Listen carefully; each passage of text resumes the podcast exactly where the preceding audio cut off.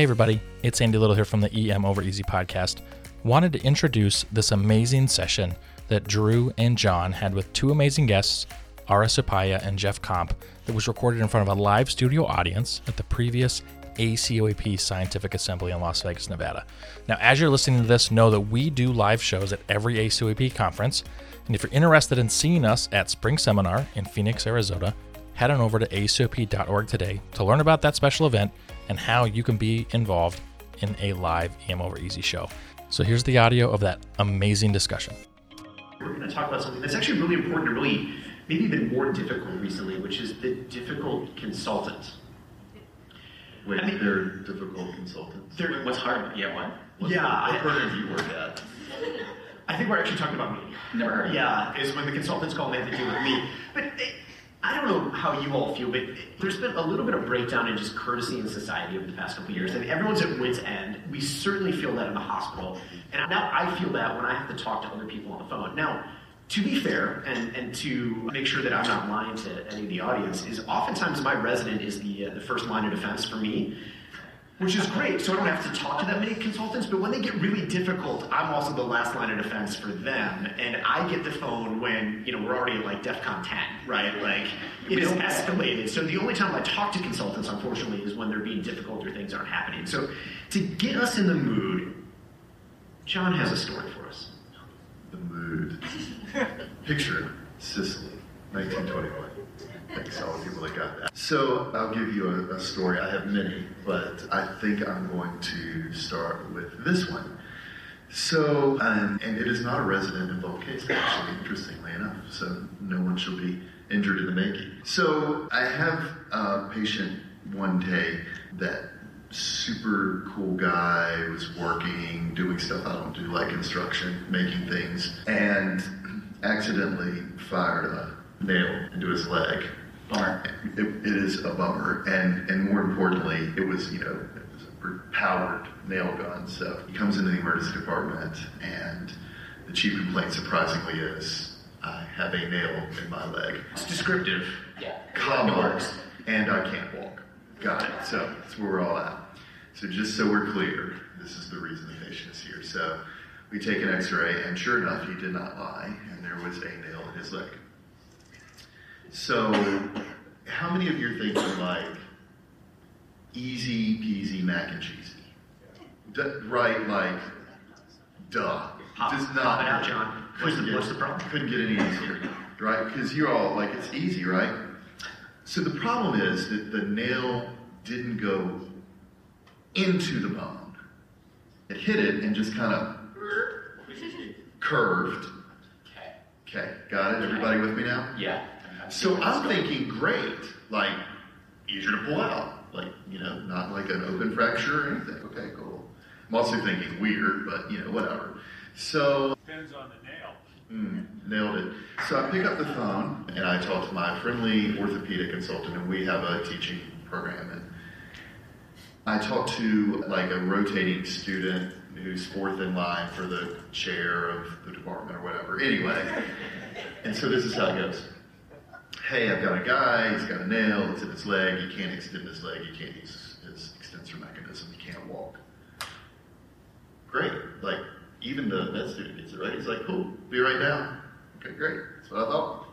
And then, like, 45 seconds later, I get a call from ortho. Hey, I looked at it, my attending looked at it, it's not in the bone, so it's not our problem. Okay.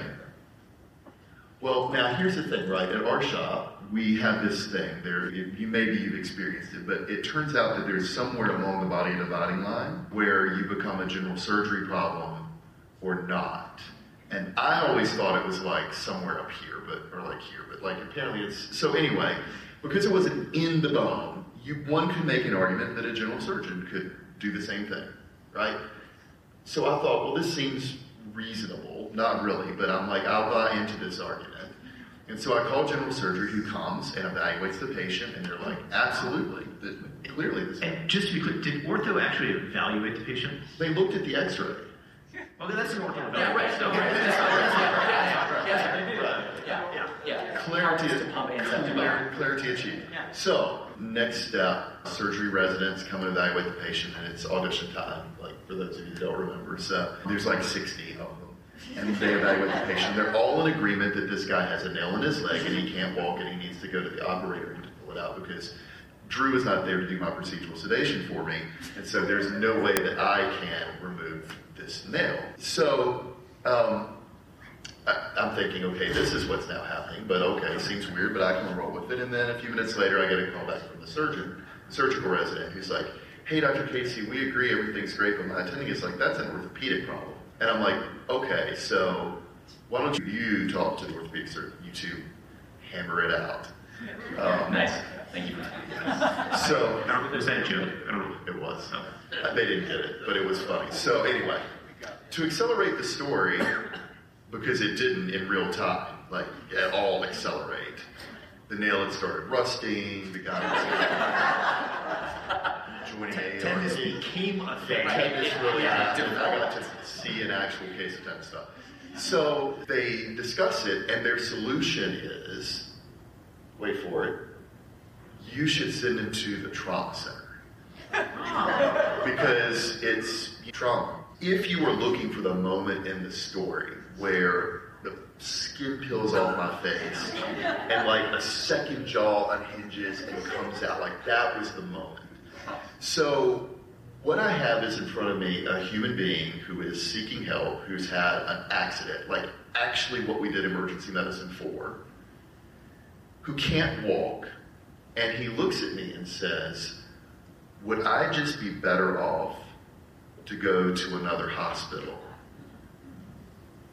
where they'll actually care for me? Mm. Mm, yeah, that that stung just a little bit because I actually cared, and he knew that it wasn't directed at me. It was just his frustration to have 60 people standing in a room all going, "Oh, yeah, I gotta go to the OR, better don't eat anything," and then like, uh, you know, don't eat anything now because you have to go to the trauma center. So that was my consultant interaction. And the speed version of the case, I then did all the things that the attendings do, right? You call and you talk to each of the attendings, who are both very helpful but not, because neither one wants to talk. And then you do what I do in the real world, which is I call someone like 17 rungs up the ladder that I'm really good friends with, and I say, look, this is just wrong. What we're doing is wrong. This is bad medicine.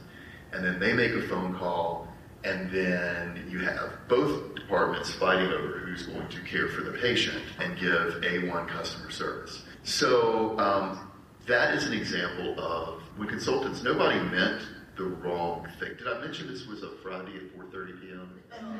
Salient. Now, now I understand the entire thing. Salient detail of right? So we all, though, have had these cases, and this is just a great example So Jeff, I'm guessing though that most people in the audience, when we started a conversation about difficult consultants, didn't think this was going to be the case, right? Because this actually was a consultant who was multiple consultants. Mhm. They're very pleasant, Mhm. attempting to be helpful, though Yeah. feeling miserably. Both had good helpful. points. Yeah. Like, you know, like they were like, it's not in the bone. I'm I, I also can read the x-ray. Yes, I know that. But the guy still can't extend his leg. Like you get like there's stuff attached to the bones.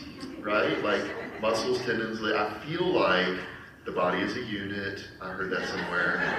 Like I mean I feel like my brothers and sisters knew what I was speaking of, but like it didn't get through. It was so weird because I think if they had been looking at the patient, right, like face to face, it would have been much harder to go, well, sir, I understand you have a nail in your leg, but it is 437 on a Friday. So let's talk a little bit about how we deal with various types of difficulty and maybe even talk a little bit more about what those difficulties are. I mean, this is just frustrating. It's difficult not because we have an obstructionist or an argumentative consultant. This is just, I mean, they're truly being unhelpful and they're doing everything they can to be unhelpful in this situation. So tell me, what, what else comes to mind when you think about the difficult consultant? I think, Drew, we need to make sure that we're sort of understanding why it's difficult. And I think that's an important thing to have too. Because, John, like you were saying, there's there's a challenge, and then there's the other side of which is, you know, unfortunately some of the experiences that we've all had where we are not the problem, but we have now become the consult's problem. And because of something else that's happening, it gets taken out on us. And that's unfortunately another type of issue that we have with consults sometimes. And navigating these two different types of interactions are very different, right? I mean, it takes a, a high, a high level and a high degree of emotional intelligence to be able to say, hey, this is the strategy that we're going to go through for this case, and and not for this one. So when you guys are saying, hey, we want to do a, a discussion on difficult conversations, I'm really glad we're spending time talking about it because there isn't a cookie cutter way of doing it. You sort of have to be able to, to be nimble as you're identifying what's sort of the reason behind the challenge. John, that sounds like a really a really hard case. It, it was. It, I mean, it's almost as challenging as when you have to consult like pediatric urology and stuff for like a very small Foley catheter. Yeah. Absolutely. Yeah, yeah you'll, you'll have that. It's true. Only one person left to go, so it was the best. This is the- this is the only- entire hyperthermia talk, but that's okay. Tell us. I, I think sometimes they're just difficult, right? They're just difficult. And, you know, I've working all over the world, there's a group of, like you can identify, if you're going to speak to a vascular surgeon, it is going to be difficult. if you are going to speak to, you know, certain ENT surgeons, it is going to be difficult. A neurosurgeon who's in the OR, who's operating, who's on call, it is going to be difficult, right? So, I mean, you just accept it, like it's going to be difficult. And I think part of the thing is, don't do what I did for the best part of 20 years, which is to say, oh man, it's going to be difficult. He's going to be a dick. And then you've already psyched yourself up to have this difficult conversation, and finally someone gets on the phone, and you're like, I know you're not going to take this patient, but, you know, like you're already riled up. we've Like, already ramped it up. Yeah, don't, don't do that. Don't do that. In fact, I went from there to now I have the HOA approach the whole problem. Oh yeah, I, I totally embrace. And now this is long before Flecken came out with a video where the surgeon comes down to the ER and he's like, "I made relations." They're friends, Yeah. right? I asked about your family. I mean, I, every conversation, hey, it's the ED. How are you doing? Right? And, and sometimes there's engagement because they actually know who I am. So what do you want? But they can't really yell at me because I've started off on a friendly note. They yell at me later. Yeah, But yeah. but at least like the ice is breaking a little bit. So okay, so start off friendly, but then that that's only a small part of it, right? And to be fair, and maybe to rewind a little bit, I think you made a good point, which could get missed, which is we're bothering somebody else, and we don't know what they're doing in that mm-hmm. moment. Yeah. Right, right, and we are supposed to. They're on call. Okay, thank you. Right, I, right. I want to I want to put that like No, no. I Yes, I don't all right. apologize for waking people up in the middle of the night. No. They're on call. They're getting paid to be on Yes. call. But I also don't know what they're doing in that moment, right? And, and I can remember being Fair. a resident on the trauma service doing something that I thought was really important and getting the page that you have to go, you know, like being interrupted. Mm-hmm. And so we are disruptive, and we have to be mindful of that. But they are also on call, and that part of being on call is being disrupted. So when it escalates, when it's difficult, what do we do? Yeah, have you ever been doing a really critical patient and somebody walked in with an EKG? I know you're trying to do a Uh, Actually, yeah, central line, but Yeah, like literally, yeah. if you just look at Can you this, just look at this? Can you just look at this Wow. real fast? I, I looked at one of our texts the other day, and he's fine with me talking about this. And it was a super sick patient, and he's just like, like lurking in the corner with a yellow. Our EKGs are all in yellow, and I go, if that is not for this patient, you need to find somebody else now. And like he just ran. Yes. You couldn't have gone quicker. Than, yeah, it was. I'll teach you. The next level is you can just do it with your eyes. I've mastered that. There's walk away. So it's interesting because we initiate the phone call and we don't know what's going on, which is one of the tips that I have, which is I actually give them an out because I'm going to use it to my advantage later. And unless the patient is quite literally on fire, like I need them now for very That's- specific things. You know, there's fire extinguishers all over the department for that. That's a very specific patient. Yeah. Yeah, I mean, you know, where there's smoke. Anyway, so for that particular scenario, actually now what I say is disarm me. Thank you for calling me back, you know, especially if I know them. And then what I'll say is, I need to fill in the blank, whatever it is, discuss a patient with you, arrange outpatient follow-up, need you to see, need you to send the rep, whatever it is. Is now a good time to talk about that? I've added that. That's a new trick I've done. It's a I like code that. trick. I like that. And and so I've given them the option, right? Like if it's really not, can I call back in 30 minutes? Absolutely, it's fine. Or absolutely not, right? Like sorry, that was a fake. Yeah, you don't really want to. No, I'm just relying to just Yeah, I don't know 30 if seconds. they can. Yeah. But but what spurred me to do that is listening to one of our awesome neurologists who's always very kind and helpful, who had her kid just screaming in the background. Like I thought she was feeding him through a wood chipper. I don't know what was happening. but like the kid is screaming and she's like trying to be helpful, but it's like forced helpful, like, hi, how can I help you? And I was like, it seems like it's not a good time and this really isn't urgent. Do you just want to call back in a few minutes? And you can just like hear the relaxation. So that's one thing, right? You don't recognize what's going on. Yeah. So if it's not like, you know, that urgent, then okay, like, you know, give people the out because it will come to your advantage later. Oh, for sure. You know, it's ironic that you mentioned that. Some of the most consults I have are with interventional cardiology, right? I mean, like, hey, you need to look at this EKG, it's a STEMI, and I have that conversation over text message, right? It's like very unopposing to them, and, and it works really well, and I have very few gaps in that. Of course, if they don't text me back right away, I call them, and yet, you know, like they can respond however they want in that situation. It works out great. Mm-hmm. Maybe I just don't like human interaction. I think maybe that's what I'm actually going for. Stick- Like, stick with- if, stick with if I don't contact. have to talk to people, We should use bots. yeah. Yeah. Just go straight to bots. Yeah. John, I, I really like that other saying. I, I think that the way that I try to approach difficult conversations is to try to not have them in the first place. Right. And what I kind of mean by that, and that's like preparing yourself to be an effective communicator on the phone. I'm going to share the story actually with, with John, who, was, who continues to be one of my mentors, but was also one of my attendings as I was training. I had a very specifically, particularly real bad phone consult to our medicine team. I was unorganized. I didn't know what my question was. I and I remember it very vividly. But I also very, remember very vividly John taking his phone and sliding it over and being like, I, I can tell that you're frustrated about how that went. I recorded your side of the of the conversation. Do you, do you just want to do you do you just want to do you want to listen to, to it? And I was No, like, no, I yeah. don't. Well, and, and immediately it was like, well, yeah, because you're my attending. So that's what I'm gonna say. But it was incredible, and it was super appalling. Like to to hear, like I would be mad if someone called me and said, "Hey, I've got a guy, and maybe their potassium's this, and I think that uh, you know they're a Sagittarius, and then also like they have some breath sounds that are over here, and I think." So I really took that as a really great jumpstart to to try to figure out how to have an effective conversation. And since I've worked on communicating, and since I try to teach my residents that, I've had much better interactions. And the way that I say it is I start with I start with my question and I end with a punchline. And I think I got that probably from you, John. So starting up, what do I want? How can this person help me? And then ending with, hey, this is what I'd like to do. What else do you need from me before you come down and see my patient? All right, I mean, you guys are being way too nice. All right, like let's lean into this a little bit. At some point, somebody yells at you on the phone. Okay, Once. like stop being. I mean, once. Great. This is very good. I'm happy that we've now talked about how we can be better consultants on the phone to our consultants, and I agree with everything you're saying.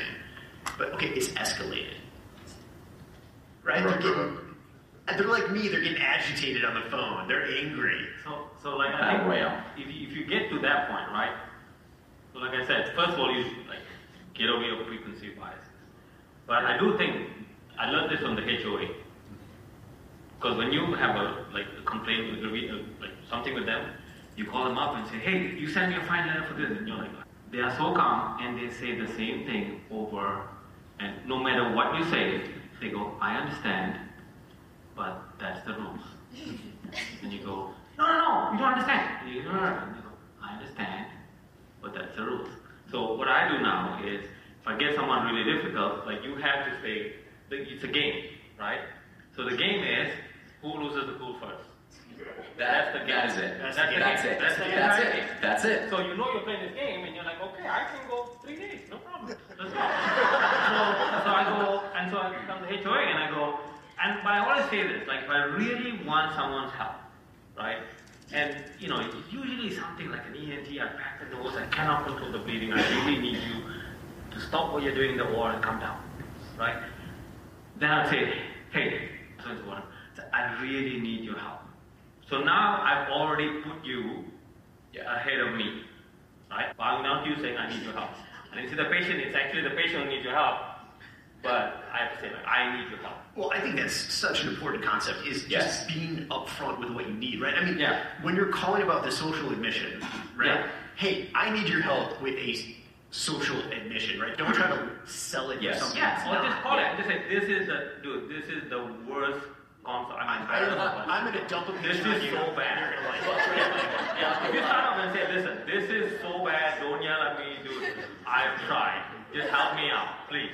But just to be clear, if my residents start off going like my presentation's going to be so bad, just that's not what I'm- Yeah, that's not no, the no, outcome. no, no, yeah. So, so you get to that point, right? Now, they escalate it. And they get irate, or they say whatever, you know, of course, mama, of course.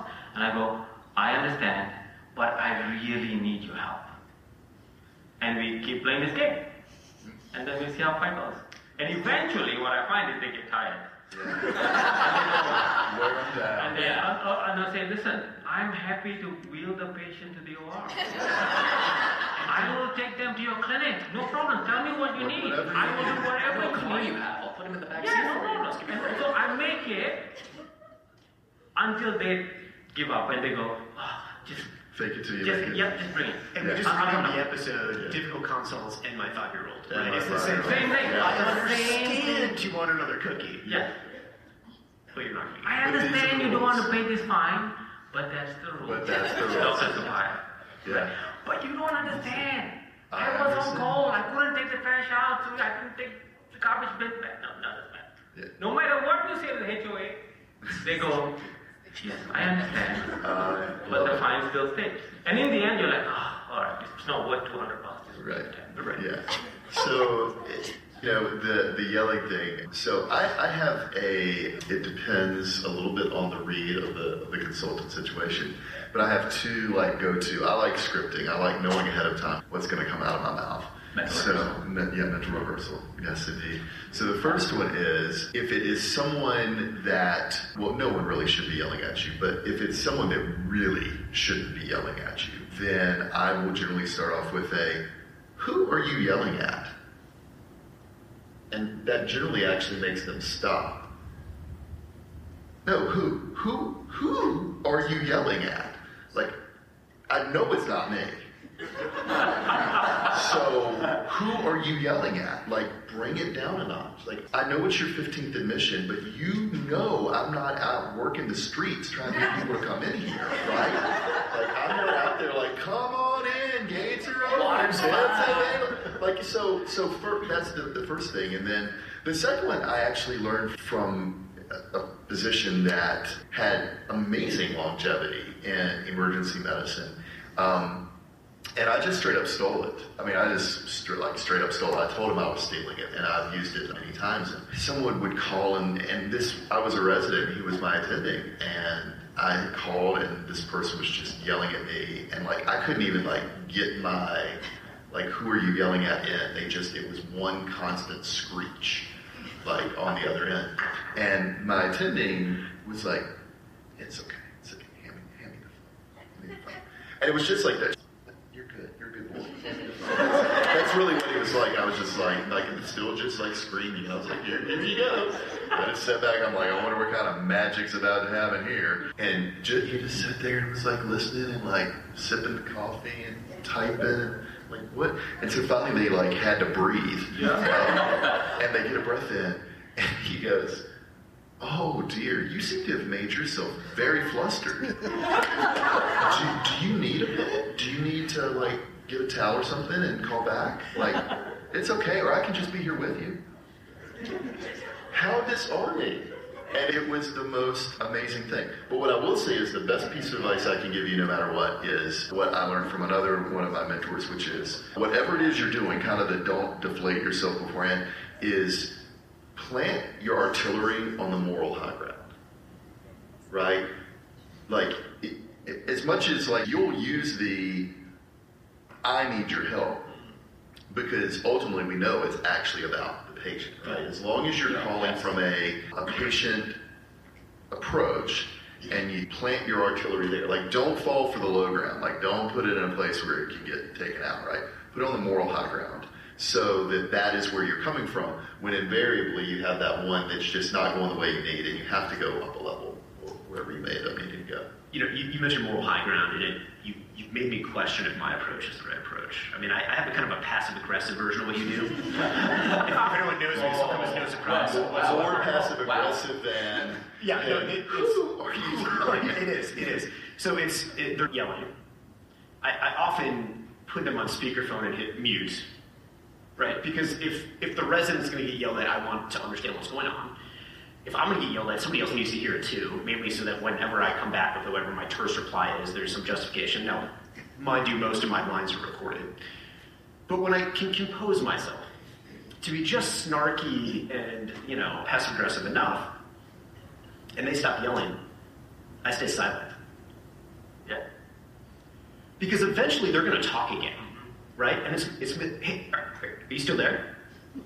Oh, oh yeah. Hey, I was just wondering when you were going to come see the patient in the emergency department. That was really all I was waiting to hear from your from you, and I. I, I 20 minutes? Okay, sounds great. You know, like, it, it immediately breaks the ice. I mean, this is so, the conversation changes completely. They can yell all they want, but if they have to say the next word again, then you give them that moment of reflection. So like the game, right? Like It's a very It's a- it's a- it's a- way it's a- the it's a game game. is exactly the same. Fights the comfort and discomfort. but you know, when you're playing a game, you're seeing whether you're going to like what the signs are winning. They raising their voice, they losing their cool is a sign that you're winning. So when they when they like lose their shit, I'm like, oh, it's perfect. Right, I'm waiting for this. This is timely. This is timely. They've been so Uh, then polite you just recently. finish, I you let them haven't had- finish, and then you go, okay, I, I really need your help though. really and neat. eventually they go, Yeah. Alright, So in our last couple minutes talking about this, I think that's that's where I wanted the conversation to go. But there are things that we can do before the conversation ever happens to help prevent some of this.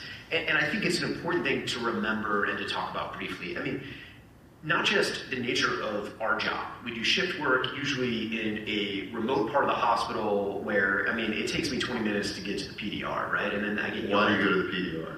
because I get yelled at if I take soda out of the EMS room. Yeah, but there's nothing in the PDR. Well, that's true, but I got to It's prove that for myself. It's been ravaged. It's been ravaged.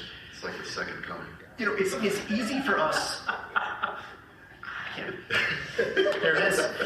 It's easy for us to not engage, right? And I don't mean engage in a bad way. I mean engage as part of medical staff, right? And one of the best pieces of advice I got by one of our attendings, John, back in the day that we were training, was to go to the PDR, to have lunch in the Yes. PDR, to be on a committee. To get to know the people that you were going to be calling and to realize they have a first name, Yep. And that they have a life also. Right? Yeah. Yeah. I think that was something that has really helped me a lot. I heard a, a really uh, incredible analogy recently. It's hard to sort of think of an interaction as comments on a YouTube channel. People can be really, really mean uh, if you know the person, right? So if, just like you were saying, hey, oh man, it's this is it's Jeff. Oh, it's oh great, it's my OBGYN colleague. Oh, hey, we just we just went on a bike ride, or hey, there's something else that we that, you know just happened.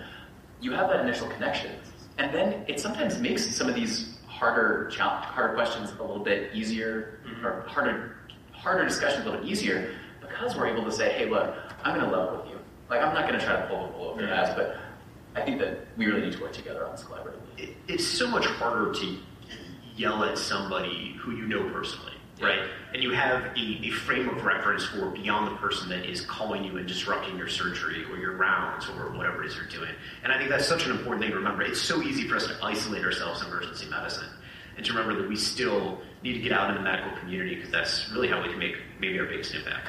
Yeah, and the other thing is like, you know, we, we've had in our program recently that the, the general surgeon did actually have legitimate complaints.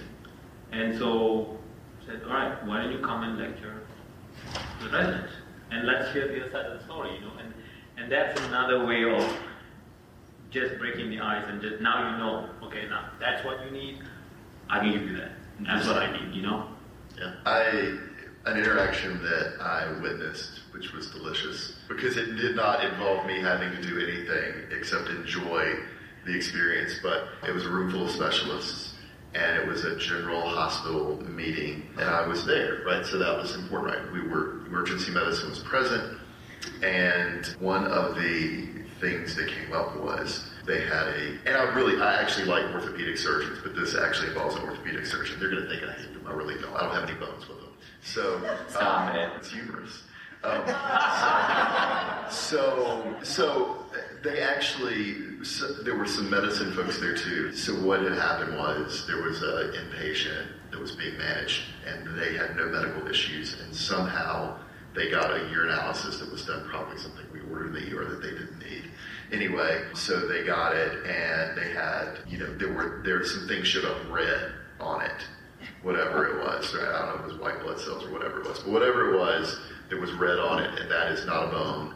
And so they consulted, and then medicine was like, seriously, it was really funny because what then one group said to the other group was like, you know, I am actually a board certified specialist, and you wasted my time with that. And then the other people said, well, you know, we're also board certified specialists. And you know about all those people with arthritis that you consult us on?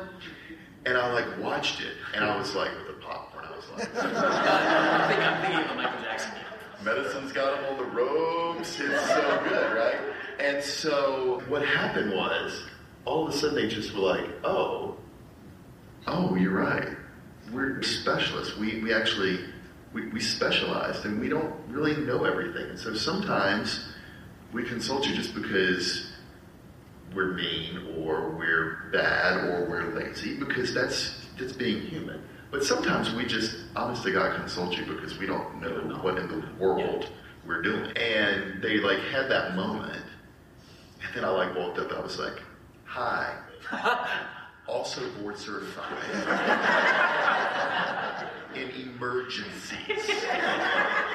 So you know how all your phones tell all your patients to come consult me? Hi. Hi. Do it. It's good. Like, let's not yell anymore at, at ER doctors. We're actually, we're your friends. We're friendly. We're nice. I really wish they could see the number of times that we didn't call We them. don't call them. Yeah. Right. Like, wouldn't it be great if, like, the phone would give you, like, a ratio? Like, hello, OB consultant. Prior to speaking to Dr. Casey today, we'd like to notify you that he's dispositioned 47 people with vaginal bleeding, none of which were pregnant or had ectopic pregnancies. Please hold for the next available emergency department attending physician who will tell you about the case they actually want your help with. Thank you. Like, hey, it's Drew. How are you doing? I've got somebody down here who's got a twisted ovary. It's really bad. You saw 47 patients today? yeah, it's been, I've been here for two hours. I think that's a perfect place to leave the difficult conversation. I mean, here's my takeaway: is be upfront with what you need. It's okay to ask for help, and then it might just be a game of endurance, mm. which is you need to last longer than they do with whatever your out is. Yep. I understand, but I really need your help. Oh. Those are the rules. I looked. Those are the rules.